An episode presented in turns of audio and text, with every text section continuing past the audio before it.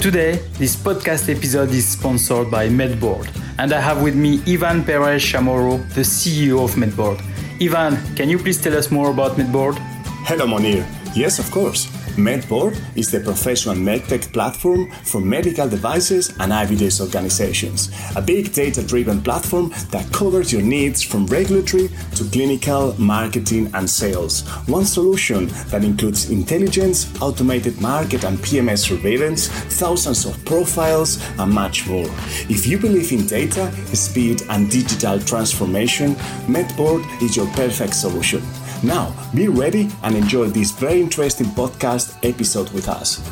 Welcome to the Medical Device Made Easy podcast. I am Monir El Azzouzi, a medical device expert specialized on quality and regulatory affairs. My mission is to help you learn how to place a compliant medical device on the market. For that, I'll share with you my experience and the one of others on this podcast. Are you ready for your dose of regulation and standard today? Okay, so let the show begin. Welcome to the Medical Device Made Easy podcast. Here is Monir El Azzouzi from easymedicaldevice.com. And today we will have some support for your uh, MDR audit. And I have with me uh, Martin Witte from TÜV Süd, who will help us to understand how to be ready for uh, your audit. So he will give us a lot of advices, and I hope this will be really helping you. So, Martin, welcome to the Medical Device Made Easy podcast. Thank you, Monia. Um, it's very nice to be here. Uh, thank you for giving me the opportunity. No problem. So really happy that you you are here because I think you will really help us. So, um, but first, can you make an introduction of yourself, and then we can uh, go back go to the question directly. Sure. So um, yeah, my name is clear now. Uh, I'm in TÜV responsible for strategic business development uh, in the medical health services sector. Um, I started with TÜV Süd in 2014 as auditor and product specialist, and prior to that, I was a regulatory affairs manager in uh, Biotronik, which is a pacemaker company in located in Berlin. And yeah, so that's so, my background. Yeah, so good because yeah, I, we discussed a bit about that, and I hope yeah you give you'll give maybe some advices to some of those manufacturers of pacemakers also because we had some some discussion about that. So yeah, I think it will be great. Um, yeah, and you know how that is with advices. yeah, I know. Yeah, you, I remember. Yeah, no problem. um, so um, yeah, the the idea now uh, is really, if I can say, to help those manufacturers that will be maybe receiving an auditor from TÜV Süd or or where any notified body to be ready and to really know what they will be expecting because mainly there is maybe some manufacturers that never had an audit so they don't know how it is what it is uh, and how they can maybe overcome some of their their struggles or what they have in their head so what i wanted to ask you first is mainly when a, a, manufacturer should approach a notified body. So, what is the kind of timeline? Um, and then, from your side, when can you then plan to go to visit them? So, is there kind of uh, some rules, or it's like dependent on notified body? Yeah, there is a it depends answer to this question as always when you talk to notified bodies. But uh, let's start with the first part of your question. When is the good time to approach a notified body? And I constantly saying, and I will keep on saying this, this, uh, the earlier, the better. Because the earlier you connect with the notified body, the earlier you exchange with the notified body, the uh, lower your unpredictability goes. Yeah, I, to, for example, we have some clients who approach us after they have met, founded their company, created a quality management system, and then they want to get that certified because they want to do development under the umbrella of a um, certified quality management system. Now, if you've done that, then there is already a good exchange between the two parties. Now, if you say, okay, I'm an existing company and I have switched my quality management system over to the MDR, then a good point in time would be when you've done that or prior to finishing this. And um, yeah, so there is never a too early when contacting a notified body. No, it's great. I, I think it's an important message because, uh, as you've said, maybe some people are waiting until the end and yeah. say, okay, we can now uh, contact them and maybe uh, having uh, a prior approach and say, okay, let's select one and let's already discuss with one, and then we can start maybe to to know better future what will happen. So, um, then as soon as they contact you, so um, and if it's a, maybe a first certification, when can you be able, if I can say, to reach them and to go and visit them? Yeah, um, depends on some internal processes we have to follow. So once you've filed an application, that application needs to be reviewed internally. Yeah, that's a that's a very strict requirement uh, given to us from the MDR and our um, uh, authorities. So we have to check the contractual foundation of working together. Uh, is the facilities the company has are they all part of the application? What are they really doing? What um, what system codes are to apply to, to their quality management system, what technology codes and so on and so forth. So in general, this takes a while. And I think something between three months to six months is best case. Um, when there are lengthy discussions, especially when we are talking about complex organizations who have several facilities and who might have split responsibilities in these facilities. It might take a little bit longer, but yeah, basically three months could be a realistic time frame. Okay, and um, we discussed if uh, when we when we prepared this episode, we discussed about a specific class of products, which is the class one R, mm. and you told me that. I mean, it's a class one, but apparently it's the most difficult one to get an audit. So why? oh, that's that's because of two things. So if you are a class one manufacturer of reusable surgical instruments under the MDD AIMDD, your interaction, or AIMDD doesn't have class 1R, so um, MDD only. So if you, if you are one of these manufacturers, you typically have only very limited interaction, maybe no interaction with notified bodies. And now you suddenly have to interact with a notified body. So from no notified body to here is a notified body, that is a pretty huge step in what you need to do. And even though the reusable surgical instrument topic is only focusing on that aspect of how will you make sure that the reusable surgical instrument can be reused, this is very complex because it addresses processes, process validation, verification results. And if you haven't been involved with a notified body before, this might be very challenging to you. In addition, as there were no interactions before, we now have a huge amount of manufacturers asking for this service. Also, some manufacturers who um, had classified their reusable surgical instruments under, for example, the AIMDD, now move over to this class 1R because it is a standalone medical device potentially. And that means the amount of companies approaching notified bodies on 1R is increasing. And the amount of resources on the notified body side, I mean, we still are not there that we have like 50 notified bodies with, uh, in average, 200 people working for those notified bodies. No, the limit is on the notified body side that there is limited resources across all notified bodies. So a huge amount of companies approaching us with a set amount of resources will lead into a bottleneck. And that's the reason why class 1R, even though you have now extended um, um, timeframes in implementing it, you should not wait because there is a lot of learning you will go through. So approach notified body early, better today or tomorrow. and yeah, better today or tomorrow than in a month. Yeah, no, it's great. And as, as you mentioned, there was the corrigendum number two that was uh, providing more extension for those products. Initially, they were um, they had to be ready by uh, the date of application. But uh, then there was this extension until 2024, so May 26, 2024, so that they can now uh, be ready, have more time, if I can say, to be ready. But as you mentioned, better to call now and to have kind of a, a, date now for an audit instead of waiting because at the end if everybody's doing the same at the end you will ha- really have a bottleneck uh, and you will not be ready to be certified on time uh, which can be a, a pity for for your company um, in terms of, so now that I have an appointment with you uh, and I have an audit uh, planned, so uh, you are coming to visit me, if I can say, to visit the company, and you will be reviewing maybe their quality management system.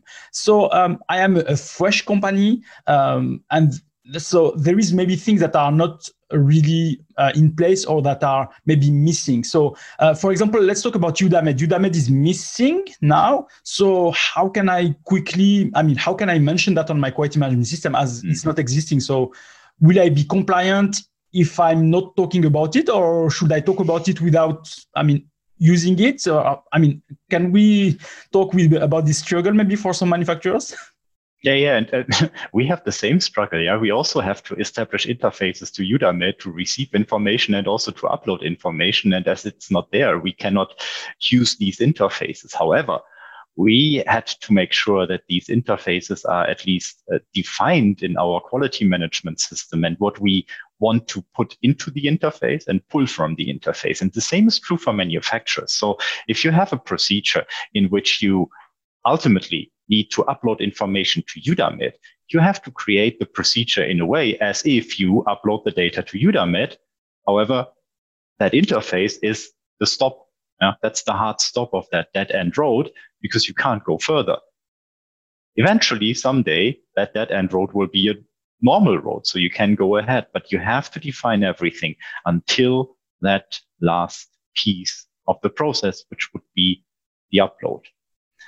Now, ignoring Eudamed or not talking about it in your quality management system would definitely result in a non-compliance defined by the notified body. And no, then you have to do something.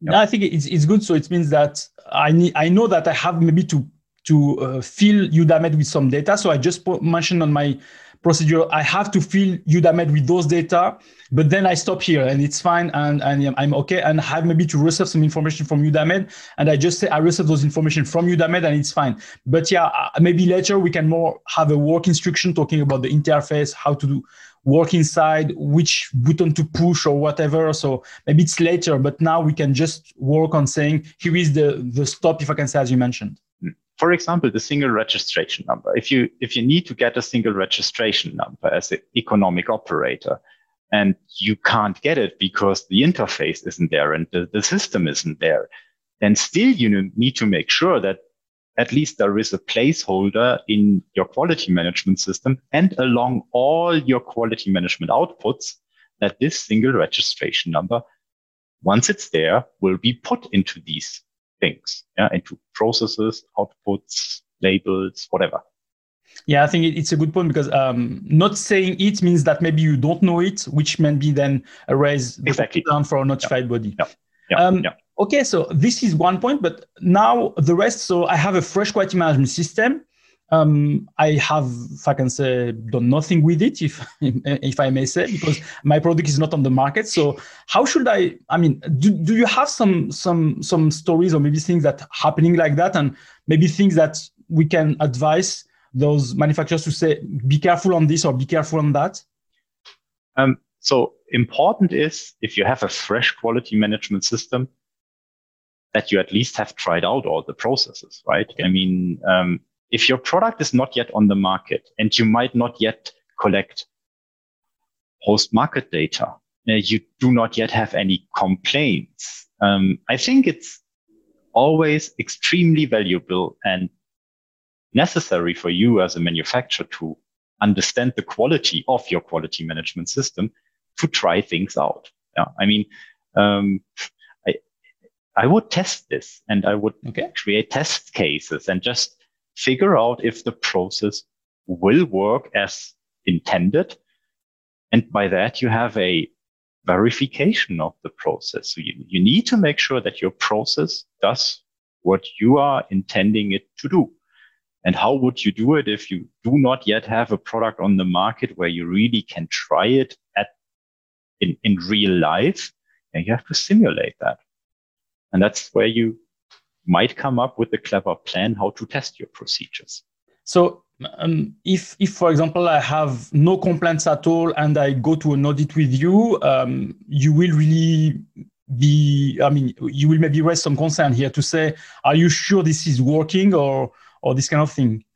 I mean, the question you just asked is exactly a question an auditor would ask. Yeah, I mean, you get a procedure for um, um, complaint handling, and then you could ask, yeah, do you know this works? I mean, what would we typically do? We would read through it. We would, uh, the, the auditor let explain the process. And then typically in an audit situation, you would ask questions concerning the process. And in my mind, it would be very valuable if a manufacturer then can pull whatever, a verification result of the or test where they tried this out and then said, okay, we have here documented evidence that it works. Now, um, when we take this further, so if, if you go for an initial MDR certification, you need to have a product. Yeah? The product may not be on the market because you don't have certification yet, but you have at least a product. Now, that's also the idea of surveillance activities. Yeah, that's the reason why you're coming back. So the surveillance then takes care of looking also at these post-market activities. However, in the, in the first place, we want to understand the process. Is it working? Can it work? If you can prove that, awesome. But then in surveillance, we would either way look at it if it's working or not. Okay. And um, so testing is really something to do, but I think there is some processes where there should be no testing. It's like you have to have it available so that you can be it can be audited. So um, for example internal audit or management review. So do you have some examples of this uh, where there is maybe some issue that can happen if a company doesn't have that? So um, you're right. These processes must be there. That's that's what that those are those core processes which must be there. And the logic behind this it is that an internal audit checks the quality of your quality management system. Yeah, it checks if it really does what it needs to do. Now, if in an internal audit you figure out that you have problems within your quality management system, maybe because you have forgotten to create a specific department handling complaints. So you have nobody who is responsible and you figure that out in an internal audit. What is logically the next step? The next step is oh, management needs to know that we had an issue in the internal audit that we are missing a department. So management needs to release funding and resources to create this department. And that's the reason why the internal audit is an input to the management review and why the management review is so important. And let me say the following. If you have moved your quality management system from MDD, AIMDD to MDR, and you apply with us and you don't have an internal audit and you don't have a management review, you're missing the check of your system. So you, it, it would be the same as if you would send a, a, a product for review where you haven't done a verification. That cannot be successful. Now, I think it's it's a good point here because um, the the the thing is that yeah as, as i've said some manufacturers may think okay we have the procedures and it is enough but you have also to use them and to show that you have used them. And those ones i mean i mentioned those ones maybe there are others they have to be available during the audit to show that. The internal audit for example is as, as you say it's a check of your quality management system but it's something that may raise as you mentioned also some concern. The auditor has the right to look at those internal audit reports. So, what I mean, what, what, what would you say maybe to a manufacturer that say, oh, I, I don't want to find to to raise too many non-conformities in an internal audit because the, my auditor will find that and will maybe have an issue with it. The auditor will only have an issue with it if you have a list of non-conformities in your internal audit report, and then you haven't done anything with it. That is an issue, yes. And what is very interesting, I mean, if you look at the MDSAP program or how we audited it before and what FDA is doing with, with internal audits, yeah, that is a, that those are three different approaches to it. Yeah. I mean, MDSAP is looking at it. Okay. You need to do this in an audit first because only by that you will figure out if systematically issues are approached. Um, it might be that under MDD, AIMDD, the internal audit part what was at the end of an audit. Um, I personally would say, I mean, of course, yeah, it, it feels awkward a bit. Yeah, you're looking into internal audits first. That means you're looking at the mistakes 1st mm-hmm. Yeah, and But it makes sense to do that. It makes sense because that is the reason why you have a quality management system. That is the reason why we are there. We need to make sure that you, as a manufacturer, take care of this and with a high level of of um, of, of effort. Yeah? And if we would figure out that the internal audit finding was not addressed properly, it might be good to figure that out early.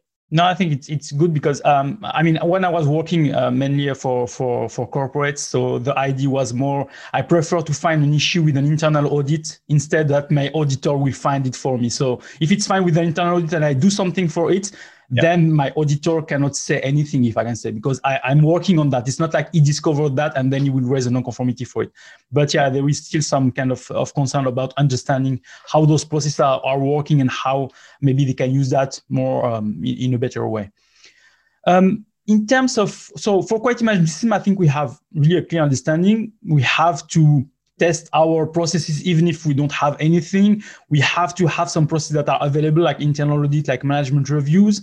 Um, even if there is something with mdr that is not existing now like Eudamed we still should uh, mention that and should have kind of um, the process until the interface as we mentioned. So yeah i think i hope this will be really providing some some good insight for for those manufacturers. And now, let me let me put something onto this yeah. because what you're mentioning is you you actively do something with something. Yeah. You actively do something with missing Eudamed. Yeah. You actively plan activities because you miss post-market data. So you, you do something to get information. And that is more convincing than not doing anything. Exactly. Yeah, I think I think this is this is a good point. Is also to provide also some confidence to the auditor to say, oh, this company knows what they are doing, and it's it's a it's a great one. Um, now, if we move to the product, so now we have done quality management system. If we go to the product, so um, you are as a notified body you have to review the technical file of documentation to check that the product is safe and performant and efficient etc so um, are you doing that during the audit? So during uh, you i call you for the audit you do that during the audit or you you do that off site so within maybe some other assessors that are doing uh, this this kind of work?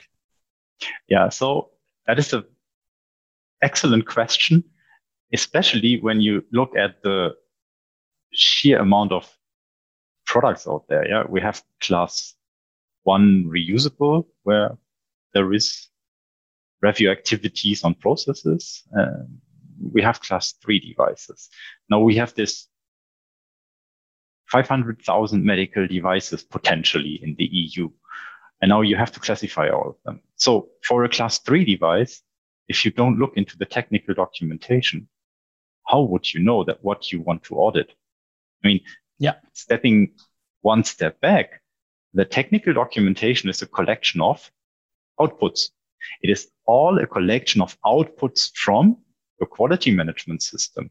Now, outputs and processes. Of course, there are also inputs, but these outputs we want to review and we want to understand the criticality of a device. For example, this pacemaker or a defibrillator or a lead. Yeah.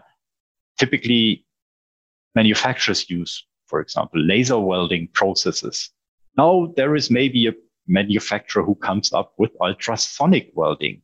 Now, as an organization like ours, we of course think about this and then we see oh this is a process we haven't seen in this manufacturer before so this is a good information for the audit team to look into the validation of this process maybe um, because that might have a certain um, risk impact and if you don't know how the processes work together to create a product and you just go there to look at processes i think that's in my mind, it doesn't make sense. So on-site assessments might be possible in future when MDR uh, wise you have certified all your product categories. At this point in time, I would, I personally wouldn't do it. I would do product assessment first and then audit. No, it's in good. my mind, it's a logical uh, sequence. No, I think it's good, and I, I, suppose it's it's right. So you are just looking at all the evidence or all the documentation, etc., and then you are looking the proofs, if I can say, if, if it's really existing on the field and uh, if this is uh, all correct. Yeah, I, I, can imagine that, for example, a pacemaker, which is really a complex uh, device, if you go directly to the company to audit them, uh, you plan a three-day audit. Maybe it's not enough to review everything and to um, to find really what, what you want to ask them. Um, in terms of, of the products, so um, as we said, there is companies that have from class one R to class uh, two A to B three products. Um, so I have a portfolio of many products. So do you recommend me to certify all products at once or to do it on a stage base or, or maybe to certify the, the easiest one first or the most difficult one first or, or how, how do you, how would you recommend them? There is actually different approaches to this. So what we, what we saw so far is some manufacturers did take their most simple device mm-hmm. to get their initial MDR certification. Other manufacturers choose to do the most complex device. Now, if you're standing in front of the, this question and wonder yourself, should I go for the complex one or the easy one? Always remember what the learning curve will look like. Yeah. I mean, a complex device going through this process now might be a steeper learning curve than a not so complex or not so risky device. Now, for the future, it might actually be useful to invest now the time in reviewing a complex device and then potentially everything else becomes more easy for you. Yeah, because mainly uh, you will have, I mean, with the complex device, you will review nearly all the categories, all the processes, everything. And when you arrive to the less complex device, it will be uh, more easier. Yeah, I imagine if you start with the class 2A, uh, which has maybe less processes, uh, then you will have to struggle when you go to class 2B because you'll have to include more things. And then class 3 it will be also more things. So it will be struggling three times maybe instead of once uh, with, with, a, with a complex device. Um, yeah. So yeah, it means that should I, for example, go for um, a first class three product and then I get CE mark for my, my class three products and then I make an application for my class 2A products and my class 2 uh, 2B products, etc. Is it is it like that? Could, could be an approach. It could be that's also important maybe for you to understand that those um, conformity assessment routes you're describing there are different ones. Yeah. I mean, the class three device always goes through product assessment and um, uh, audit. Whenever you have a new device, it needs to go through this route. Now, if you have a 2A device, 2B device, the first device we need to review, yes.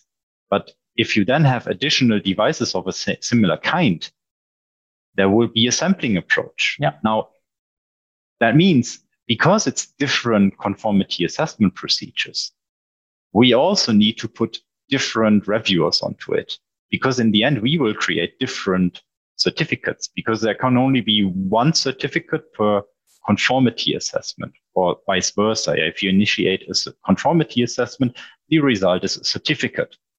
Yeah. In class three, an audit certificate and a product certificate. Now, having more conformity assessments in parallel will lead into more certificates, but also more staff working on it if you can clever arrange products and processes in a way that in your initial MDR audit, one could cover a lot of processes, a lot of codes, then it is beneficial for you. However, that might take some intensive planning with the notified body. That's also the reason why in the beginning I told you that it might take three to six months to come up with an audit plan, because if you want to do this approach, the interaction is much more intense. I think it's it's it's good. So, uh, I mean, if you have really a big portfolio, I think there need to be really a lot of discussion with you on how you will be planning that, which stage, which uh, date, etc., etc. Because you cannot do all at once, as you said. There is a lot of conformity assessment, so you cannot do all at once. But it's better maybe to uh, to really think about that and have a discussion with you uh, specifically for it. So resource wise, it wouldn't be a problem to do multiple in parallel. However, we need to plan it. Yeah. Yeah. So, um, so um, I don't know if you've seen that. I have made a clip once about uh, about CEN and CENELEC that uh, that refused the mandate from uh, EU Commission. At one point, we said, um, okay, now we have no harmonized standards anymore for EU MDR. I mean, we didn't have before, but we have no plan for a new harmonized standard for uh, for EU MDR. So, um, what is your position on that? So, how do you consider harmonized standards, and will it be a problem for you then to make the assessment of the manufacturers without harmonized standards? No, but yes, um, it's both. Uh, I mean, of of course, we can do our assessments without harmonized standards, and we did that in the past. Yeah, I mean, there is enough examples of devices who do not have a harmonized standard or where the standard is just outdated. That's also why the general safety and performance requirements in the MDR require you to fulfill the state of the art. Now, there is often this argumentation who defines state of the art? What is state of the art? And harmonized standards are state of the art, right? maybe, maybe not. And all that comes now together. And of course, it's it's another burden to manufacturers and to notified bodies that there are no harmonized standards. Yet, this is still something that we will survive because there is a lot of information out there. Standards might have been revised after a harmonization under MDD AIMDD was announced. And of course, you as a manufacturer and we as a notified body need to be aware of the latest scientific knowledge and technical knowledge and clinical knowledge. So what we would do is keep ourselves close to the latest information published. And we would expect manufacturers doing the same. And now if there is different requirements different coming from different standard versions, it's important to, as we did talk about earlier, to address this, to do something with it, not ignore it, but handle it. And that is maybe one of the biggest challenges in the MDR that's forcing you to do something all the time. Now, you cannot switch off your brain. You have to be active all the time. So one thing that um, I'm struggling with is the fact that um, sometimes you have the harmonized standards even with MDD now, but yeah. it's never it's not the last version. So it's not yeah. like it's just this version. So and there is a new version that is maybe providing more requirements or that is as you've said state of the art. So um, if a manufacturer is stopping at the harmonized standard, but there is really more requirements to do so, how, how will you handle that? So are they compliant or not, or what are you doing for this type of things? Um, so there is different examples we had in the past. Yeah. Let, let me pull one example. So because I've worked on that topic for quite a while in the past 10 years. Um, uh, it, in the late zero years, as we say in German, uh, the, um, the, the, the, pacemakers became MR conditional. Okay. Yeah. So you can wear a pacemaker and you can go into an MRI scanner. Okay. Because of the magnet that was always very, very problematic. And not only because of the magnet, but also other stuff. But I want to become too scientific here. Now, then some companies created devices that were able to survive this, this MRI scanner. There was no standard around it. Until now, there is only a technical specification for that. Now, what would you think we as a notified body did. If the technical specification is what is published, this is for us state of the art. Mm-hmm. We use it with our manufacturers, especially in the active implants field, because it's actually written for that. And if they don't comply to that technical specification, we don't agree to the statement that they are compliant. Okay. And that example you can take into nowadays and into the future, whenever there is something that's increasing the level of protection for humans, environment, or users, or users or patients, we uh, expect the manufacturer to do something with this. And if a requirement is there that you have to put in a certain measure because it protects all these three elements, state of the art, compliance, safety, it's all about the humans and the environment. No, I think it's it's a good point because it's it's also showing that uh, the notified body is already is, is not only following, if I can say, some documentation, is also making some investigation, getting some information about what is happening on the field, um, taking all the all the new information that can help also, as you mentioned, to uh, have a safe and, and efficient product and apply them for for the manufacturers. And I hope, as you mentioned, that the manufacturers are aware of those new information or those new tests or those new specifications so that they can apply apply to their products and not just uh, get behind an harmonized standard and say, "Oh, I'm following the harmonized standards, I'm compliant to it." So then I, I stop here and I do no, I do nothing, which is, uh, I think, uh, not good.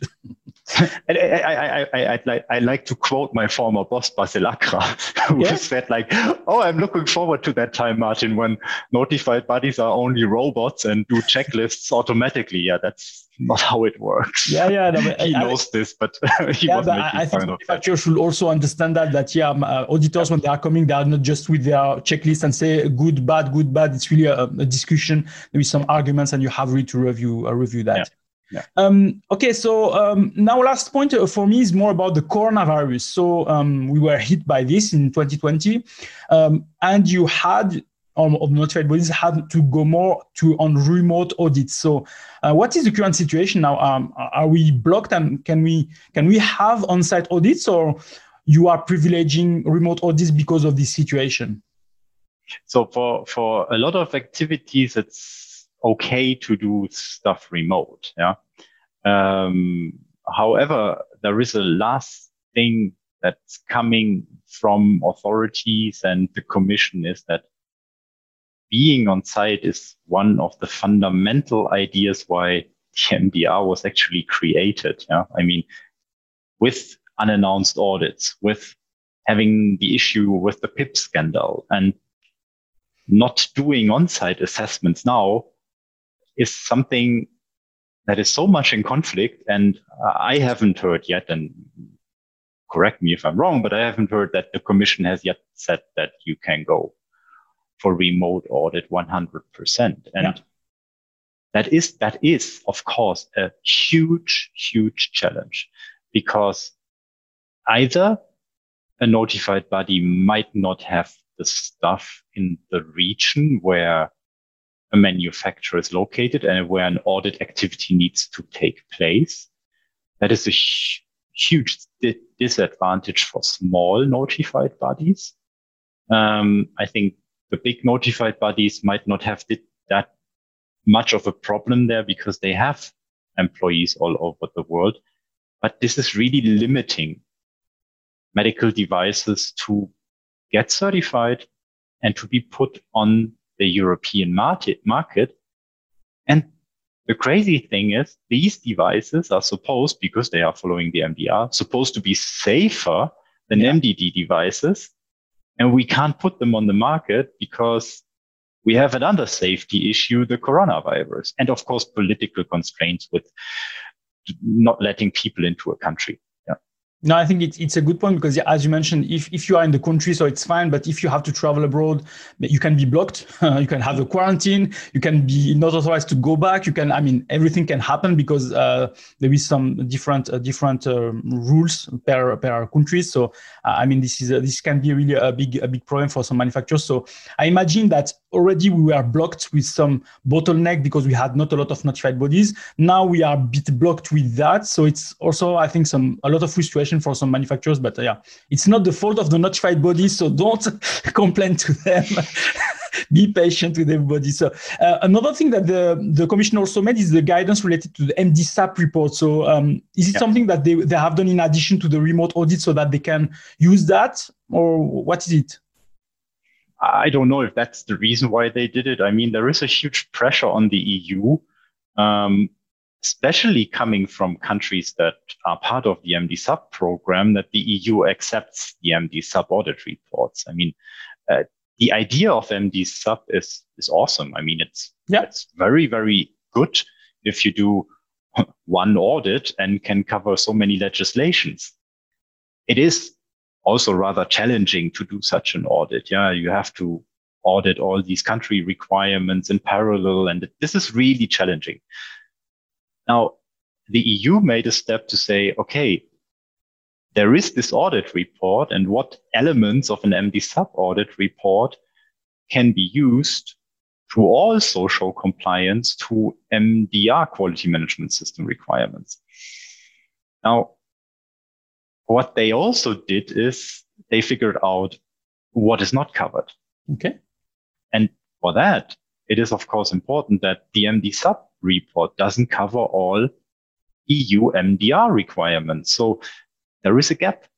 And for that gap, again, we have to do audit activities. And I, I, I don't know, but I'm not a very strong believer that uh, the EU will join the MDSAP program. But that's only my personal feeling around this.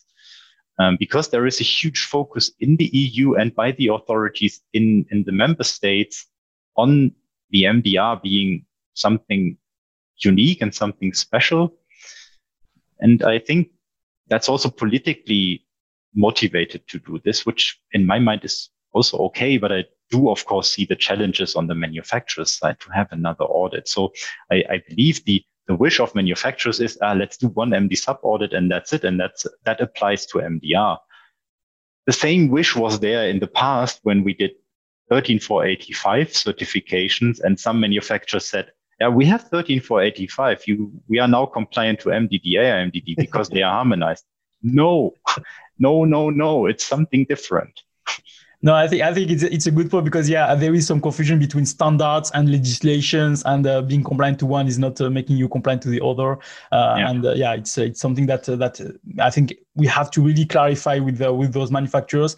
And um, yeah, I, I, know I read this MDCG guidance, and yeah, it's showing a table with what is in MDR, what is in MDSAP, and what can be used for this or that. But yeah, it, there is a lot of gaps, so it's something that um, um, I don't know how they will really use it, but um, I mean they can they can they can try, if I can say. Um, Okay, so uh, I think we covered a lot of, ad- uh, I will not say advice, but a lot of things, the tips that you can provide, that you provide to manufacturers. Um, so is there any last mm, advice or last tip that you want to provide to, to them just to say maybe um, you have to do this or to do that? Well, I'm saying this for like four years now. Okay. Don't wait. Don't wait.